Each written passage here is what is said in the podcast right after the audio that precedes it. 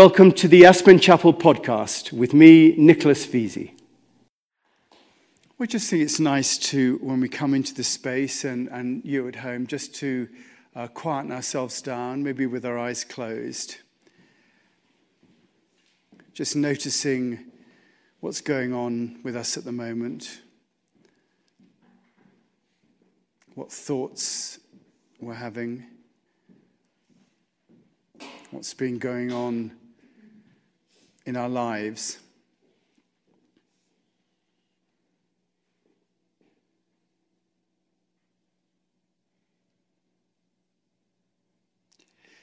And just letting all that go and coming down into our hearts, into that space where we connect through our souls with that divine being at the center of all things. Maybe taking a slightly deeper breath as we touch that peace that passes all understanding.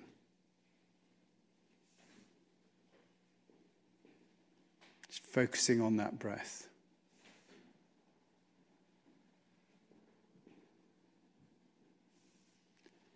Opening ourselves to the wisdom at the center of our life, to love opening ourselves to all of us here in this community gathered, opening ourselves to the wisdom of the universe, and just deciding that we're open to being affected by whatever comes to us in this next hour or so.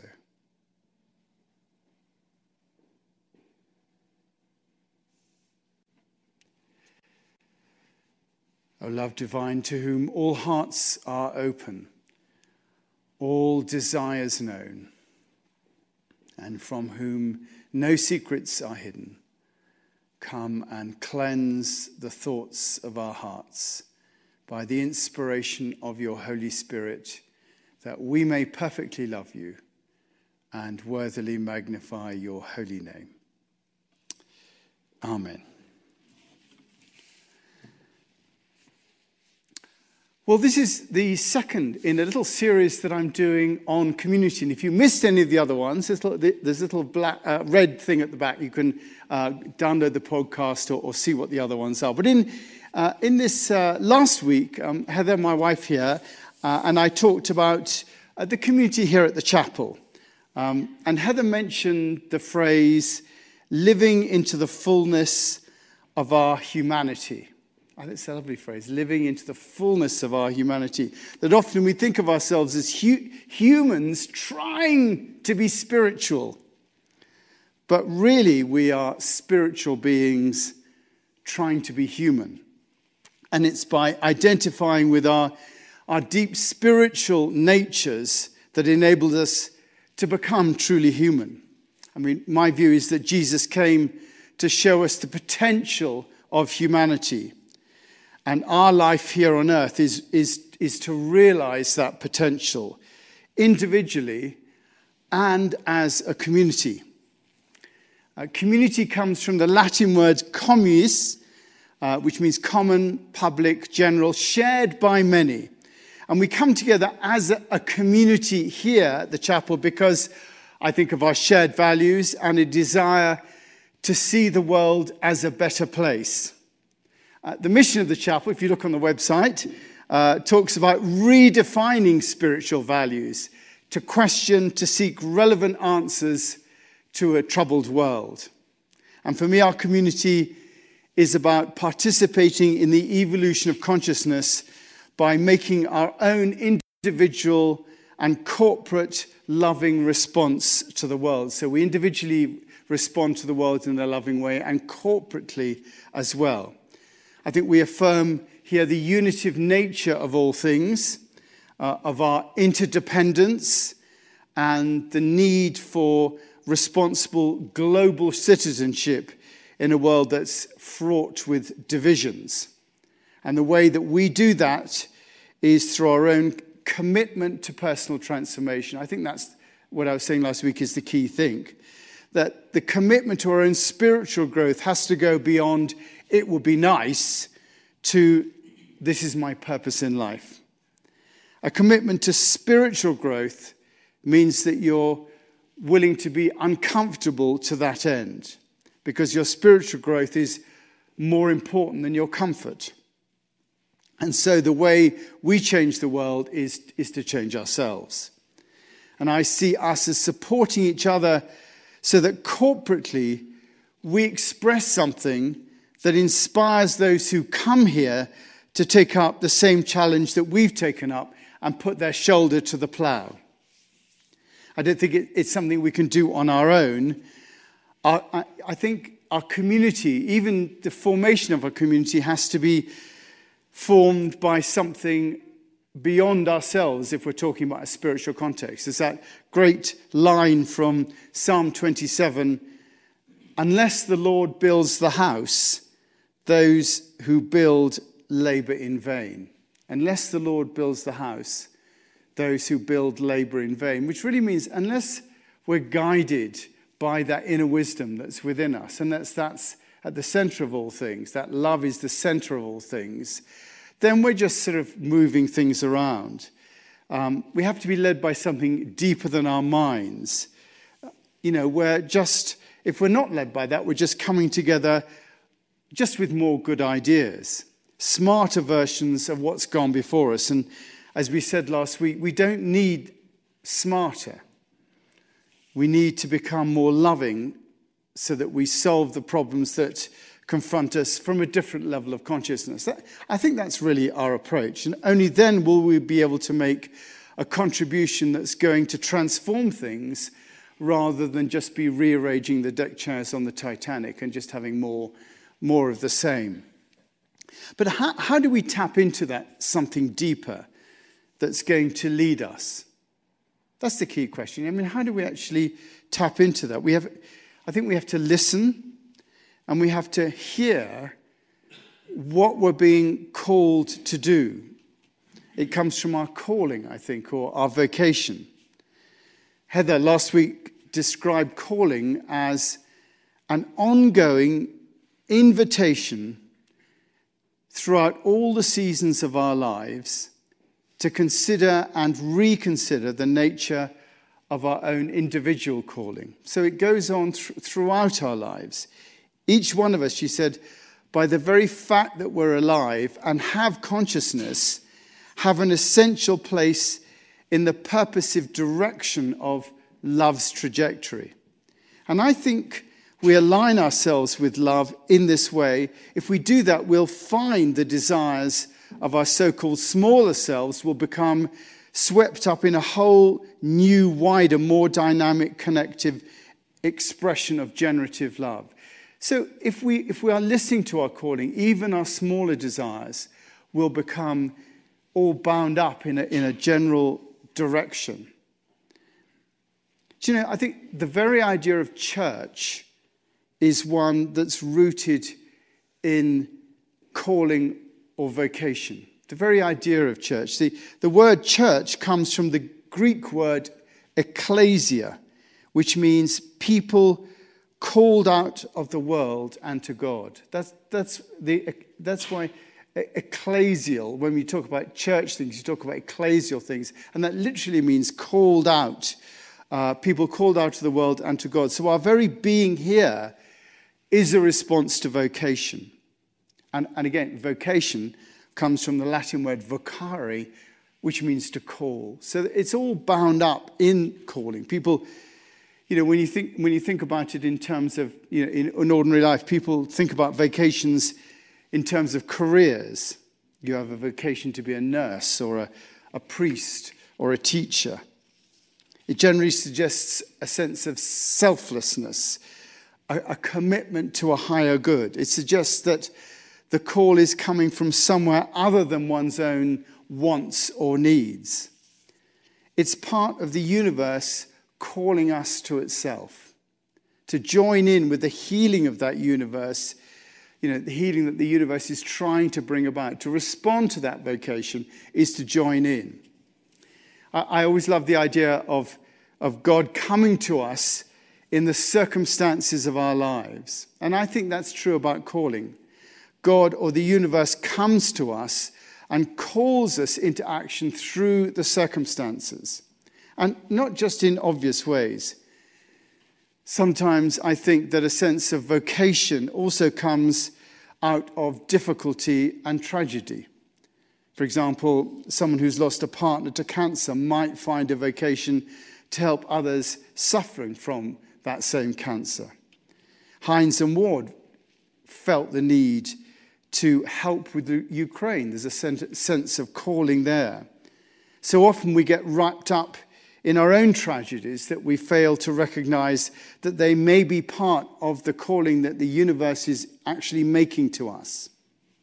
But I, I don't think it has to be complicated.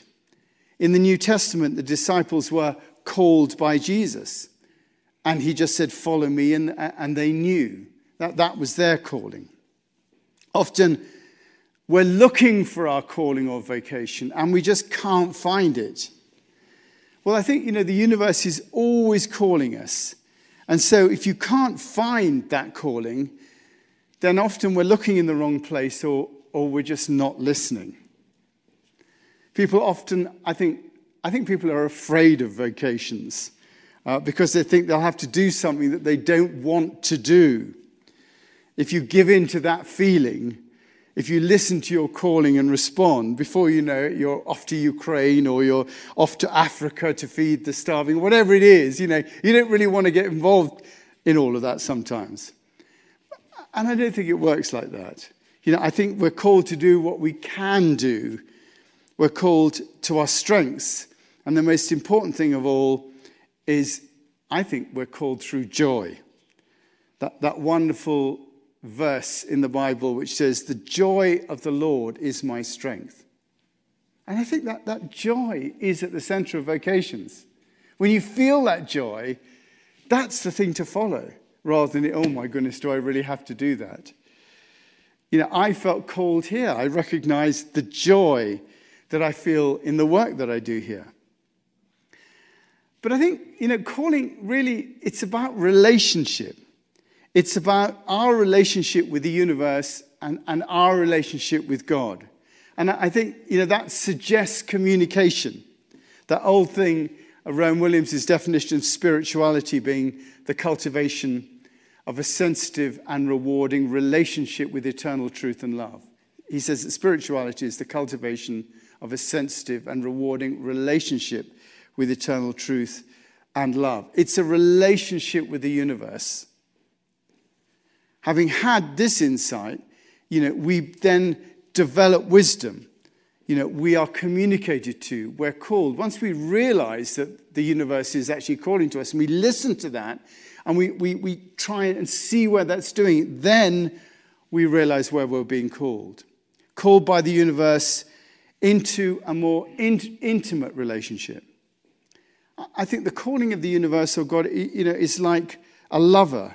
You know, we are invited to participate. If you read the Song of Songs, you know, that's all about lovers, but it's also, a, you know, an analogy for God calling us and, and the call into the universe. And I think it's an invitation to, for our hearts to meet with the heart of God, for our heart to open, to open to the heart of the universe.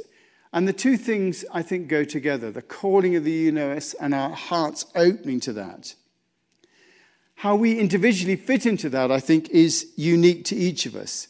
We have our strengths, our weaknesses, we have our likes and our dislikes, we have our past history, everything that's molded us and shaped us, all that goes to fit together, you know, that our life goes to fit together with the needs of the universe. Your heart and the heart of the universe are pulled together in an intimate dance of courtship. I think that's the way to think about uh, calling.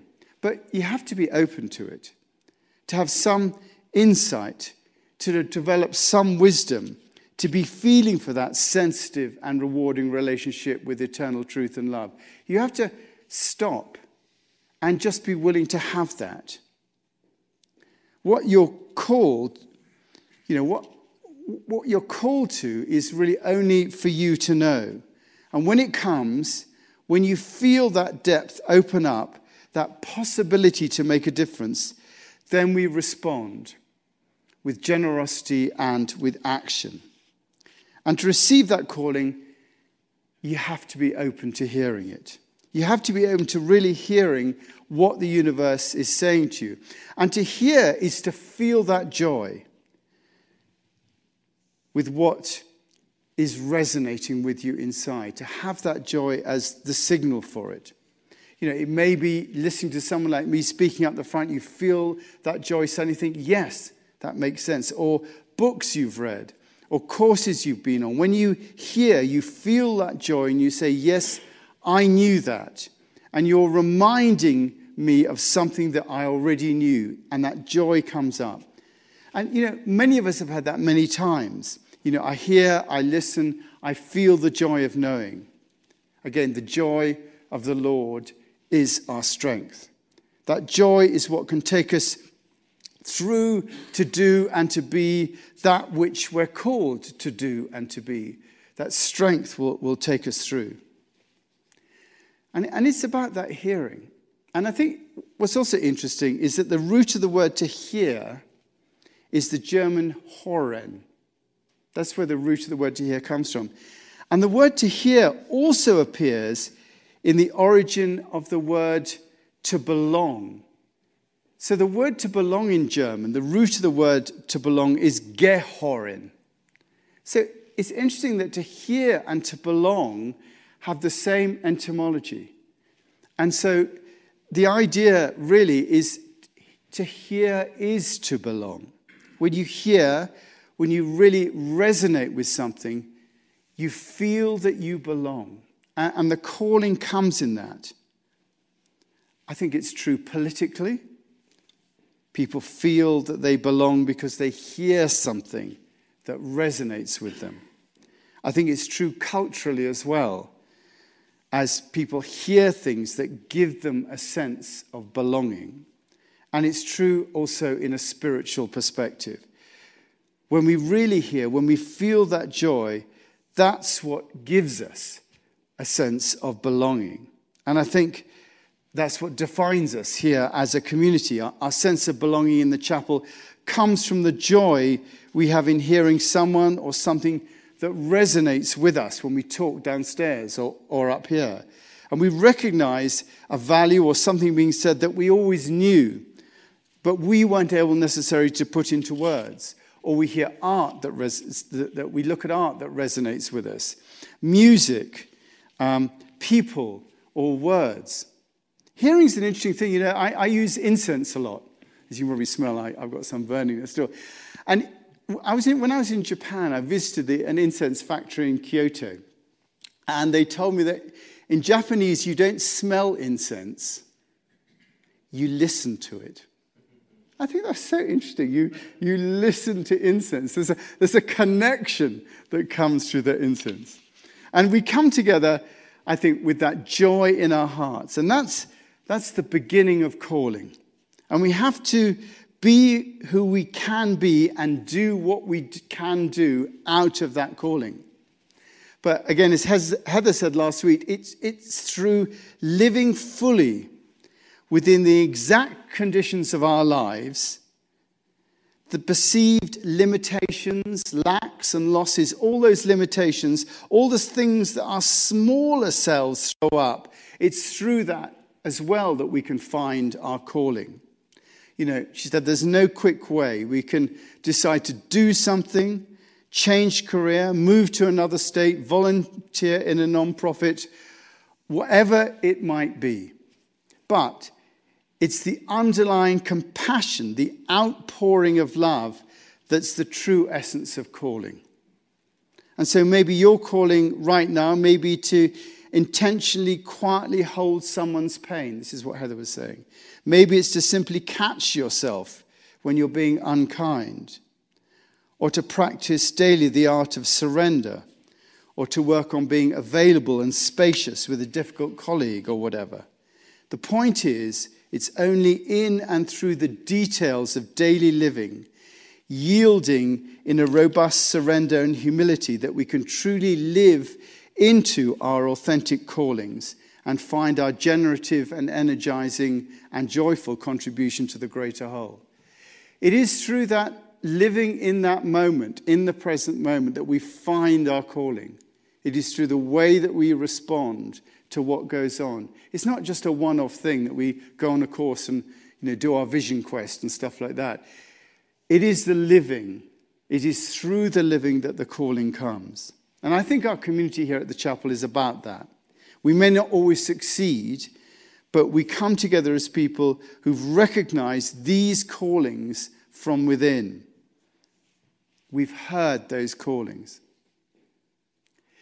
There's a lovely scene in the Bible. I think that the best Bible passages about calling um, is the calling where Samuel thinks that his high priest Eli is calling him.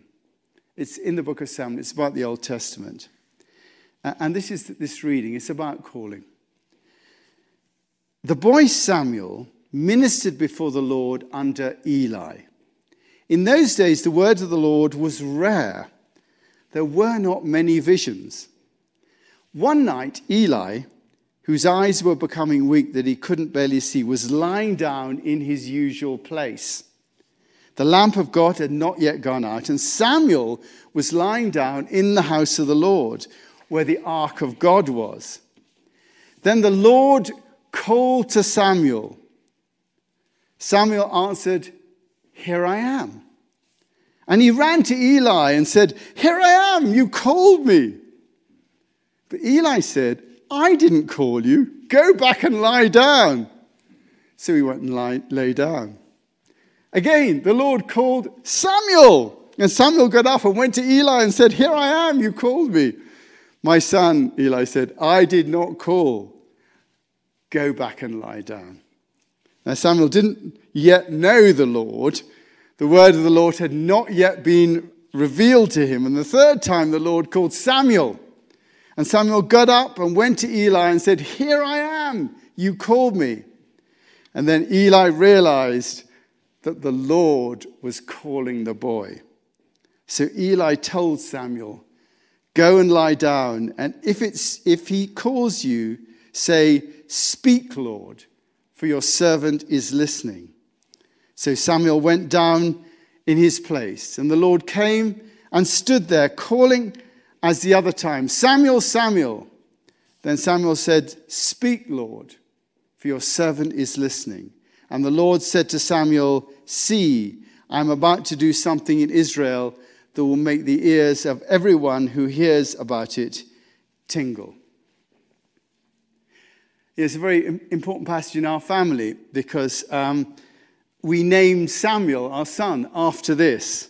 In fact, uh, he was known for many years as TBS when he was young, which stands for the boy Samuel. so, what's TBS up to? The, uh, now, of course, he's going to college. We, I suppose we have to call him TMS, you know, the man Samuel. But, you know, this is a classic case of being called and not hearing. He thought it was Eli calling.